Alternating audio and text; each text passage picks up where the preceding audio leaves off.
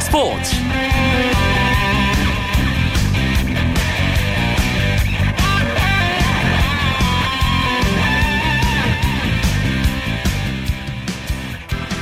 안녕하십니까. 목요일 밤 스포츠 스포츠. 아나운서 이광경입니다. 승점 6점짜리 승부다. 축구 대표팀의 울리 슈틀리케 감독이 2018 러시아 월드컵 아시아 지역 2차 예선 4차전을 위해 쿠웨이트로 떠나면서 남긴 말입니다. 슈틀리케 감독은 이번 경기의 중요성을 이렇게 짧고 굵게 강조했는데요. 슈틀리케오는 쿠웨이트에게 골득실에서만 앞서 쥐조 1위를 달리고 있기 때문에 오늘 경기가 사실상 조 1위 결정전이라고도 할 수 있습니다. 1위는 아시아 최종 예선에 직행하는 반면 2위는 다른 조 2위들과 성적을 비교한 뒤 최종 예선 진출 여부가 가려지기 때문에 혹시 모를 수싸움을 미연에 방지하기 위해서라도 조 1위를 차지하는 게 우선입니다. 하지만 이번 경기를 앞두고 우리 대표팀 양 날개인 손흥민과 이청용이 모두 부상으로 빠졌죠. 이 두 선수의 공백을 어떻게 메우느냐가 오늘 밤 승부의 관건이 될 것으로 보입니다. 두 시간이 앞으로 다가온 쿠웨이트전 이야기는 잠시 후에 축구 기자와 함께 자세하게 나눠보겠습니다. 오늘은 먼저 주요 스포츠 소식부터 정리해드립니다.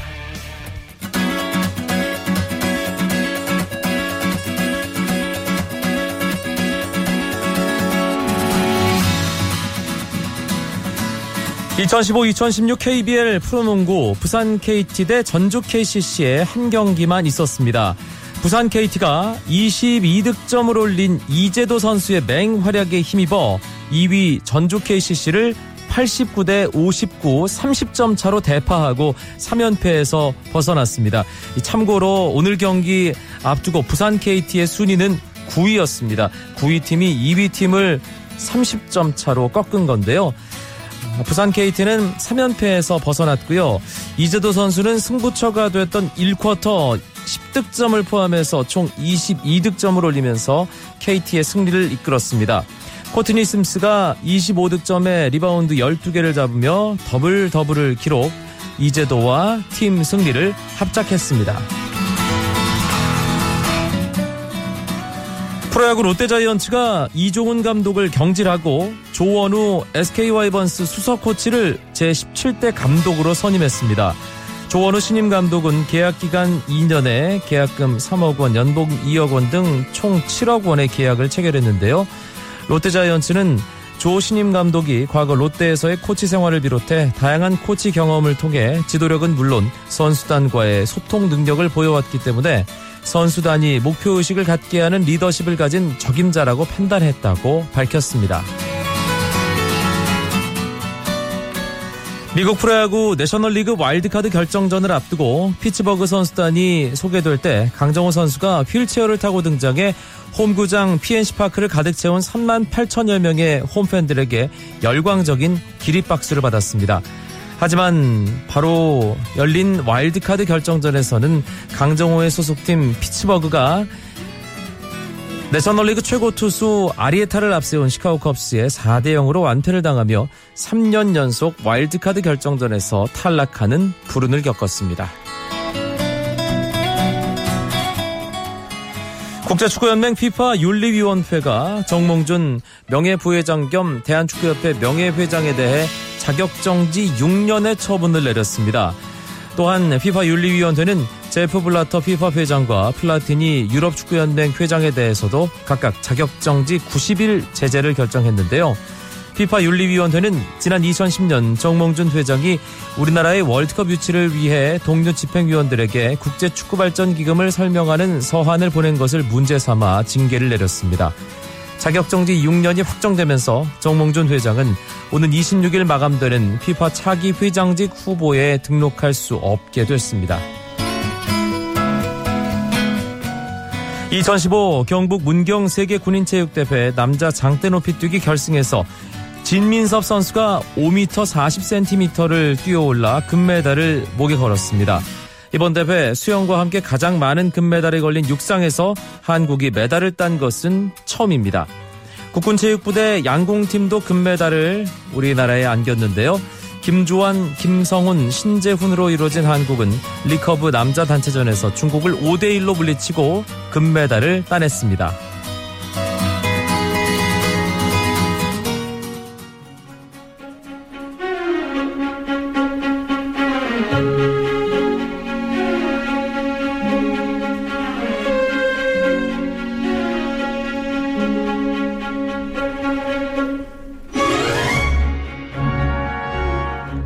한 주간의 따끈따끈한 스포츠 이슈들을 짚어보는 스포츠 다이어리 시간입니다. KBS 스포츠 취재부 정현숙 기자와 함께합니다. 어서 오세요. 네, 안녕하세요. 아, 이런 골퍼들을 한 자리에서 그것도 우리나라에서 볼 수 있다니 이것도 참 기대되는 일인데 세계 최고의 골퍼들이 송도에 총출동했죠. 그렇죠. 정말로 골프 팬들은 신나셨는데 이 프레지던츠컵이 아시아에서 열리는 건 이번이 처음이거든요. 네. 먼저 이 프레지던츠컵이 어떤 대회인지를 설명을 드리면 미국 선수가 한 팀이 되고 세계 각국에서 뽑은 선수들이 또 한 팀이 돼서 팀을 이뤄서 겨루는 일종의 국가 대항전입니다. 이 세계 각국의 연합팀에는 유럽 선수들이 제외되는데 미국과 유럽은 2년마다 라이더컵을 따로 하잖아요. 그렇죠. 그렇기 때문에 프레지던츠컵은 라이더컵이 열리지 않는 홀수에 2년마다 열리게 됩니다. 그러니까 따지고 보면 미국 선수들은 해마다 국가 대항전을 치르는 셈이 되고요. 한 해는 유럽 선발과 한 그렇죠. 해는 유럽을 제외한 어, 나머지 나머지 연합팀과. 세계 연합팀과 네, 그렇게 되고 또 라이더컵은 1927년에 창설이 돼서 꽤 오랜 역사를 가지고 있는 반면에 프레지던츠컵은 비교적 최근인 94년에 창설이 됐습니다. 비교적 역사가 짧지만 아까 말씀드렸다시피 그 수많은 별들이 참석하기 때문에 그만큼 관심도가 뜨겁고 대회 명칭이 프레지던츠컵인 이유 일단은 명예회장이 각국의 뭐 행정수반이나 대통령, 뭐 총리 이런 분들이 맡았기 때문인데 오바마 미국 대통령 같은 경우에는 벌써 2009년과 2013년 두 차례나 명예회장을 맡았고 이번 대회 명예회장은 박근혜 대통령은 어제 개막식에서도 참석해서 축하 인사를 건네기도 했습니다. 네. 뭐 한때 시타까지 가능한 거 아니냐 이런 소문이 돌기도 했었는데 이 축구 시축이나 농구 야구 시구와 달리 프레지던트컵에서는 역 대 시타한 경우는 없었습니다. 이 아하. 골프를 치는 것은 생각보다 어렵기 때문이고 골프 실력이 보통이 아닌 것으로 유명한 부시 전 대통령 부자나 클린턴 전 대통령의 경우에도 시타는 없었습니다. 음, 우리나라 골퍼 두 명이 이 대회에 출전하고 있습니다. 최경주 선수, 또 배상문 선수가 세계 선발팀에 소속도 있죠. 그렇죠. 역할은 다르죠. 일단 최경주 선수는 수석 부단장을 맡았는데 아시아 선수가 이 수석 부단장을 맡은 건 이번이 처음이 라고 하고요. 네. 일단 먼저 프레지던츠컵의 선수 선발 과정을 말씀드리면 미국과 세계연합팀은 세계 랭킹 순으로 각각 10명을 뽑고요. 양팀 단장이 2명을 뽑을 수 있는데 최경수, 최경주 선수 같은 경우는 그동안 세계 랭킹에 따라서 실력으로 프레지던츠컵에 3번이나 출전했습니다. 2003년에 한국인 선수 최초로 출전을 했고 2007년과 2011년에도 출전권을 획득해서 이 부분 아시아 선수 최다 출전 기록을 보유하고 있고 사실 최경주 선수가 있어서 프레지던트컵을 우리나라에서 유치할 수 있었다 뭐 이런 얘기도 들릴 정도로 네. 그 역할이 크고요. 배상무 선수는 아까 말씀드렸던 그런 선발 과정 중에서 단장 지명 선수로 이번에 선발이 됐고요. 이 배상문 선수가 선발이 된 과정 중에는 이 선수가 잭 니클라우스 골프장에서 열린 한국 프로골프 투어 대회에서 두 번이나 우승을 차지했어요. 아. 그래서 경험이 많기 때문에 코스를 누구보다 잘 안다. 그렇죠. 낙점을 받았고 또 아시다시피 배상문 선수가 이번 대회를 끝나고 군 입대를 하게 되잖아요. 네. 마지막에 어떤 성적을 거두고 어, 유종의 미를 거둘 수 있을지도 관심사입니다. 일단 뭐 세계적인 골퍼들을 국내에서 바로 또 눈앞에서 볼 수 있다는 게 팬들에겐 가장 즐거운 일이 될 텐데요. 뭐 특히 조던 스피스에 떠오르는 그렇죠. 타이거 우즈와 로리 맥길로이 뒤를 잇는 혹은 이제 뭐 능가했다고도 볼 수 있는 그렇죠. 벌써 시즌 5승을 했으니까 그러니까 예. 올해. 네. 아, 스피스를 볼 수 있다는 뭐 그런 점도 있겠고 또 어떤 관전 포인트들을 꼽아볼 수 있을까요? 일단은 이것이 각 나라의 자존심이 걸린 자존심 대결이라는 점에서 과연 이번에는 어느 팀이 웃을 수 있을까에 가장 관심이 집중되고 있고요. 그렇지만 현실적으로는 미국 팀이 다윗, 세계연합팀이 골리앗에 아 반대죠. 네. 미국 골리앗. 골리앗이고요. 그렇죠. 세계 연합팀이 다윗에 비교가 되고 있습니다. 유럽 대 미국 대항전 라이더컵은 이제 뭐 실력이 비등비등하고 아 이게 무게 중심이 한쪽으로 쏠리지 않는데 그렇죠. 확실히 이제 미국과 세계 선발팀은 조금은 아무래도 예, 예, 실력 차가 팀 많이 쪽으로. 나죠. 역대 전적도 미국이 8승 1무 1패로 압도적인 우세를 보이고 있습니다. 여기에 뭐 미국은 지난해 라이더컵에서 유럽 팀에 졌거든요. 그 패배한 이유가 그 각 선수들의 개인 플레이를 많이 했기 때문이다 이런 분석을 가지고 이번 대회에는 그렇게 패하지 않겠다 하면서 호텔 두 개 층을 빌려서 합숙까지 했다고. 합니다. 뭐 그만큼 원래 있던 실력에 뭐 팀플레이까지 엮어지면서 더 강하게 무장을 하고 이번에 나왔고 네. 반면에 연합팀 같은 경우는 젊은 패기를 믿고 있는데 평균 나이가 28.5세로 비교적 미국 팀보다는 젊고요. 20대 선수가 6명이나 됩니다. 여기에 미국이 워낙에 그동안 강한 모습을 보여왔기 때문에 경기 수를 좀 줄였어요. 34경기에서 이번 대회는 30경기로 줄이는 등 연합팀을 배려한 시스템을 가동해서 이 변수가 어떻게 작용할지도 한번 지켜보는 재미가 있을 것 같습니다. 경기가 시작됐습니다. 그렇죠. 오늘 첫날 실전이 벌어졌는데 결과가 어떻게 됐습니까? 일단은 먼저 대회 방식부터 설명을 해드릴게요. 네. 오늘 첫날 경기는 포썸 5경기고 내일은 포볼 5경기, 모레는 포썸과 포볼 각각 4경기, 마지막 날에는 싱글 매치 12경기가 진행됩니다. 골프 모르시는 분들 상당히 헷갈리잖아요. 이 포썸과 포볼부터 정리를 좀 해주고 넘어가셔야 될 것 같은데. 그렇죠. 일단 예. 포썸과 포볼의 차이점을 말씀드리면 두 명이서 짝을 이뤄서 경기를 하는 건 똑같습니다. 다만 포썸은 공 하나를 두 명의 선수가 번갈아 가면서 치게 되는 거고요. 네. 포볼 같은 경우는 두 명의 선수가 각각의 볼, 그러니까 두 개의 볼을 치게 되는 거죠.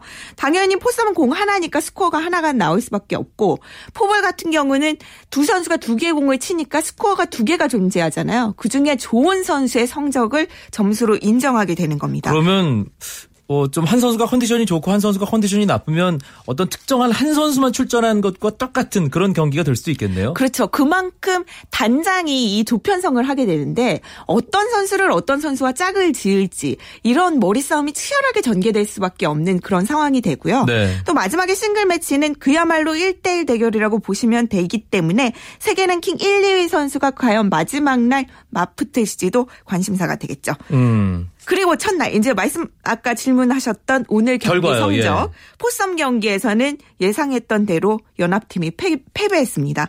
이 남아공 듀오인 루이 우스티히즌, 브랜던 그레이스 조만 승리했을 뿐 나머지 경기에서 모두 졌거든요. 그래서 연합팀이 1승 4패 승점 1점을 기록하는데 그쳤기 때문에 내일 열리는 경기에서 많은 점수를 좀 만회를 해야지 마지막 날까지 흥미진진한 경기를 이어갈 수 있을 것으로 보이고 오늘 배상문 선수는 출전하지 않았거든요. 네. 내일 조편성이 나왔는데 대니 리 선수와 짝을 이뤄서 포볼 경기에 출전하게 됐습니다. 미국 팀의 상대인 리키 파울러와 지미 워커 선수와 만나게 되는데 쉽지 않아 보이네요. 음, 상황은. 그래도 코스를 누구보다 잘 아는 선수가 또 배상문 선수니까 네네. 잘 치기를 바라겠습니다.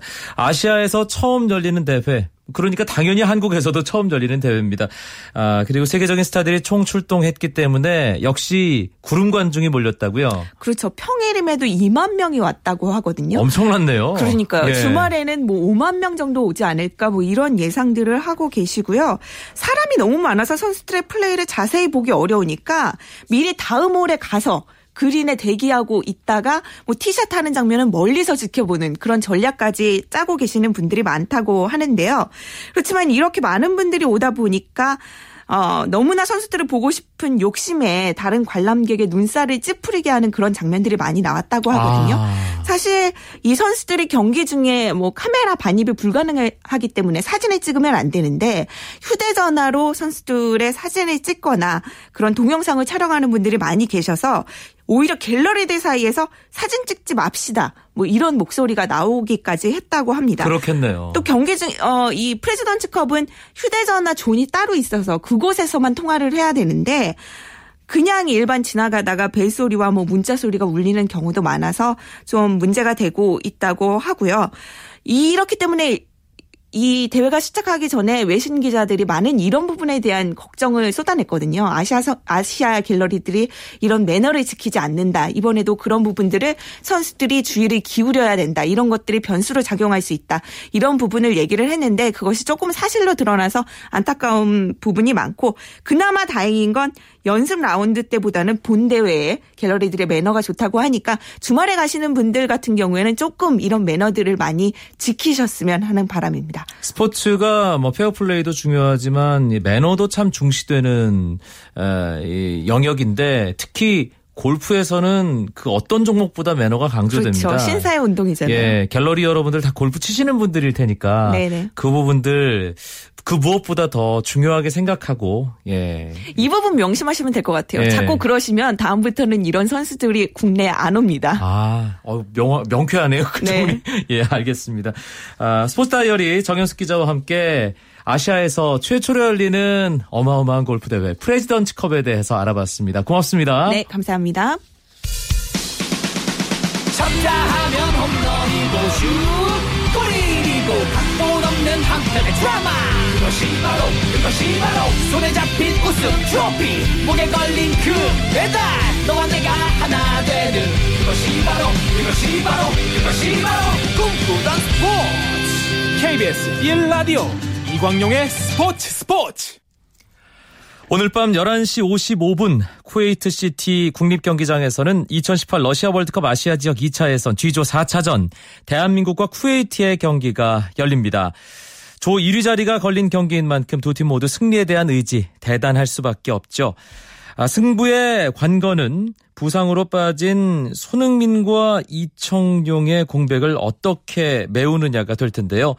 앞으로 2시간 정도 남은 쿠웨이트전을 자세하게 전망해 보겠습니다. 서호정 축구 전문 기자 연결되어 있습니다. 안녕하세요.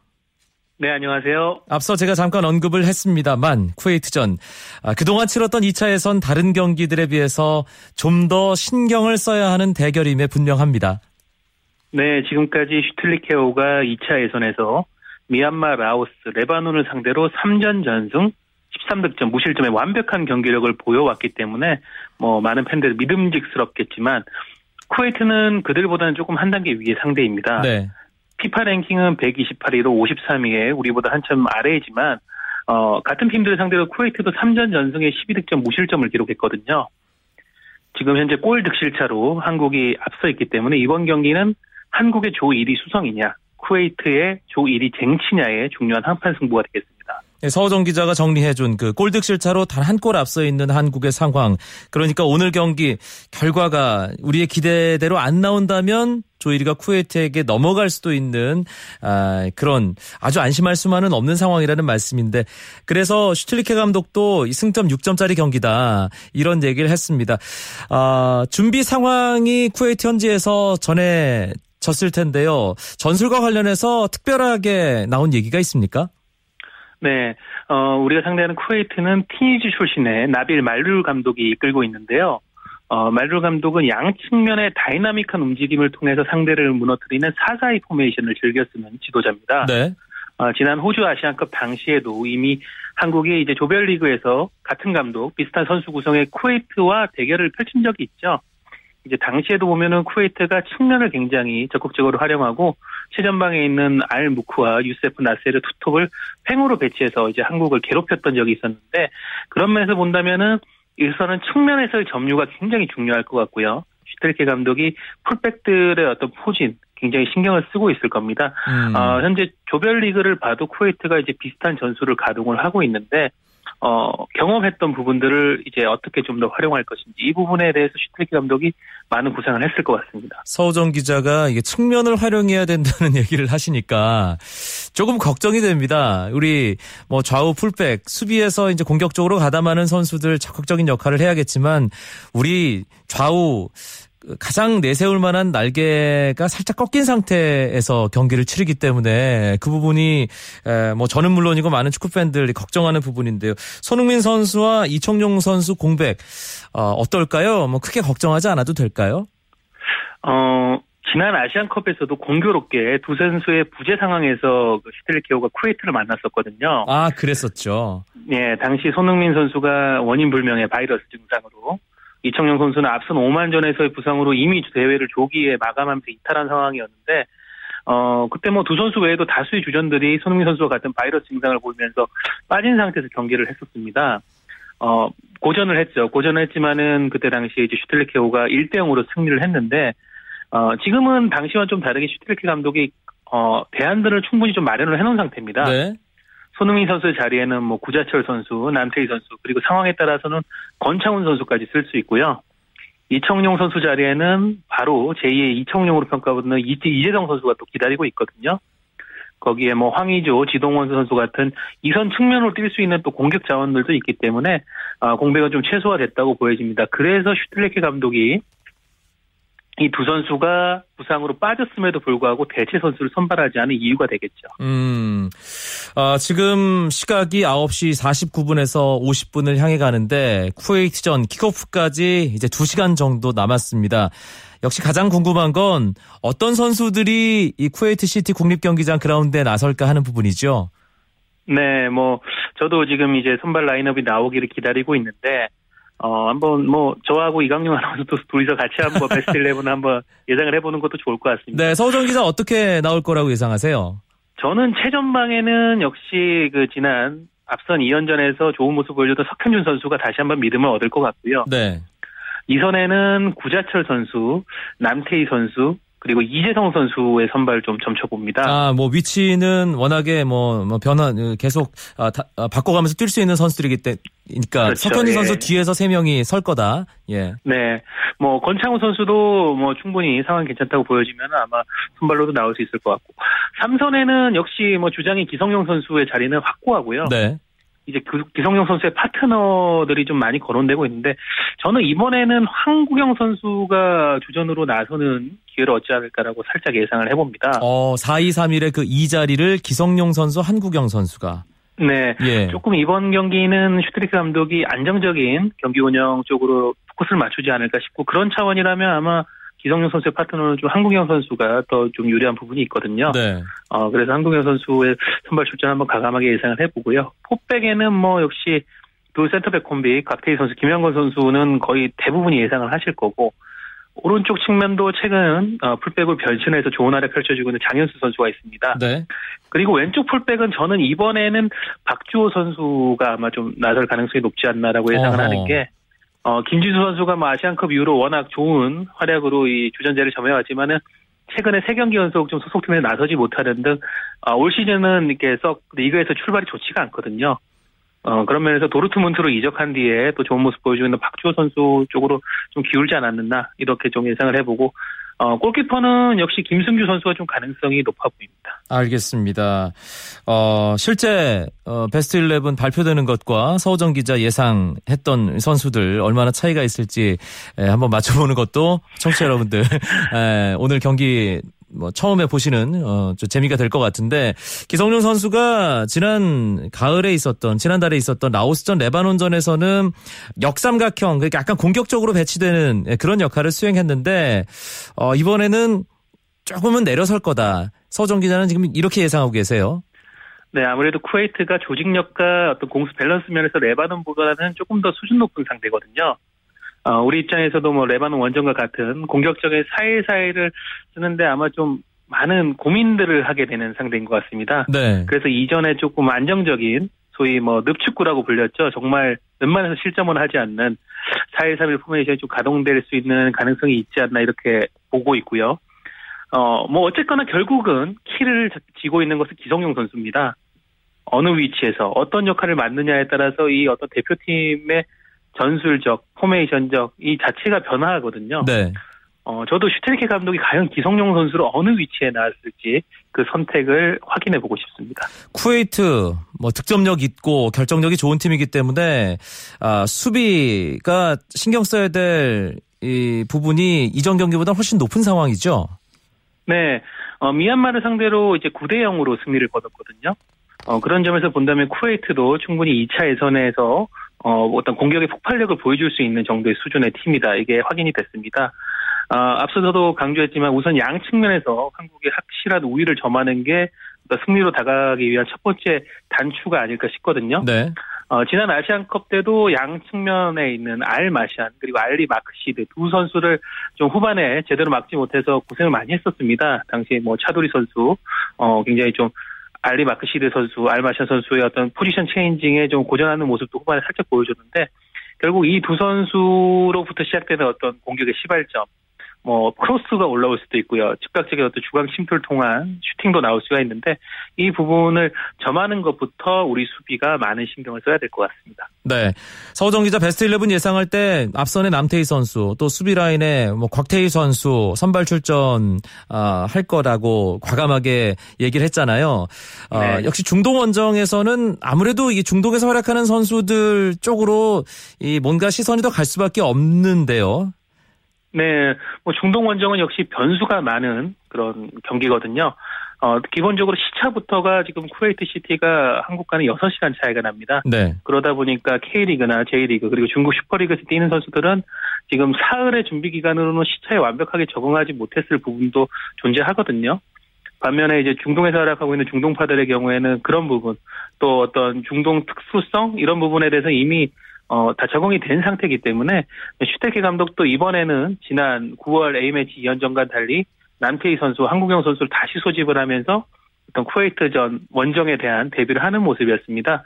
특히 남태희 선수 같은 경우에는 지난 아시안컵 쿠웨이트전에서 1대0 승리를 만든 헤딩 결승골을 넣은 그 주역이거든요. 네.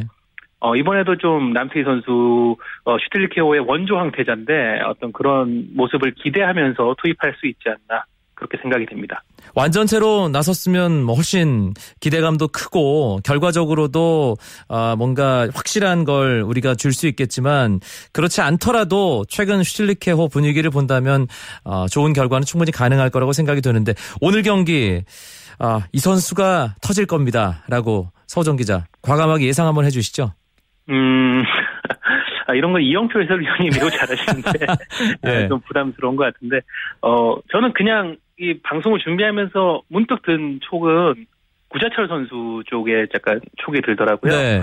아, 예, 최근에 뭐 분데스리가 이제 이적 시작 막판에 어, 다시 아우크스부르크로 복귀를 했는데 어, 약간의 적응기를 거친 뒤에 최근에 세 경기 연속 공격 포인트를 기록하고 슈틸리케오에 합류했거든요. 네. 어떤 그런 소속팀에서 쌓았던 좋은 감이 결국 대표팀에서도 이어지지 않을까. 특히 지금 손흥민 선수가 빠진 상황에서는 구자철 선수가 어, 측면에서 중앙으로 침투해서 어, 해결해주는 역할을 많이 해줘야 되기 때문에 오늘 한번 저는 구자철 선수의 활약에 좀 걸어보겠습니다. 음. 결과는 뭐 좋은 쪽으로 예상하시는 건가요?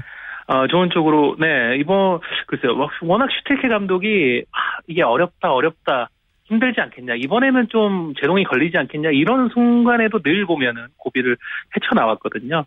어, 이번에도 좀 그런 믿음이 강하게 작용을 할 것 같아서 저는, 어, 두 골차 정도 승리 어. 기대해 보겠습니다. 만약에 그대로 된다면 슈틸리케오가 또 한 번 강해지는 확실한 계기를 만드는 셈이 되겠네요. 네, 뭐, 늘 이런 경험들을 통해서 더 믿음을 얻고, 어, 특히 지난 레바논전 같은 경우에는 다들 뭐 원정 징크스가 있었기 때문에 사실 좀 믿음이 부족했던 것도 사실인데 결국은 3대 0으로서 결과물로서 보여주지 않았습니까? 네. 스포츠에서는 결과로서 모든 걸 증명하는 그것이 리더십인데 어, 이번 쿠웨이트 원정에서 승리한다면 슈틸리케 감독의 리더십에 대한 믿음들이 확실해질 것 같습니다. 알겠습니다. 축구 소식. 아, 이제 두 시간도 안 남았네요. 어, 쿠웨이트와의 중요한 경기를 중심으로 서우정 축구 전문 기자와 이야기 나눴습니다. 오늘 고맙습니다. 네.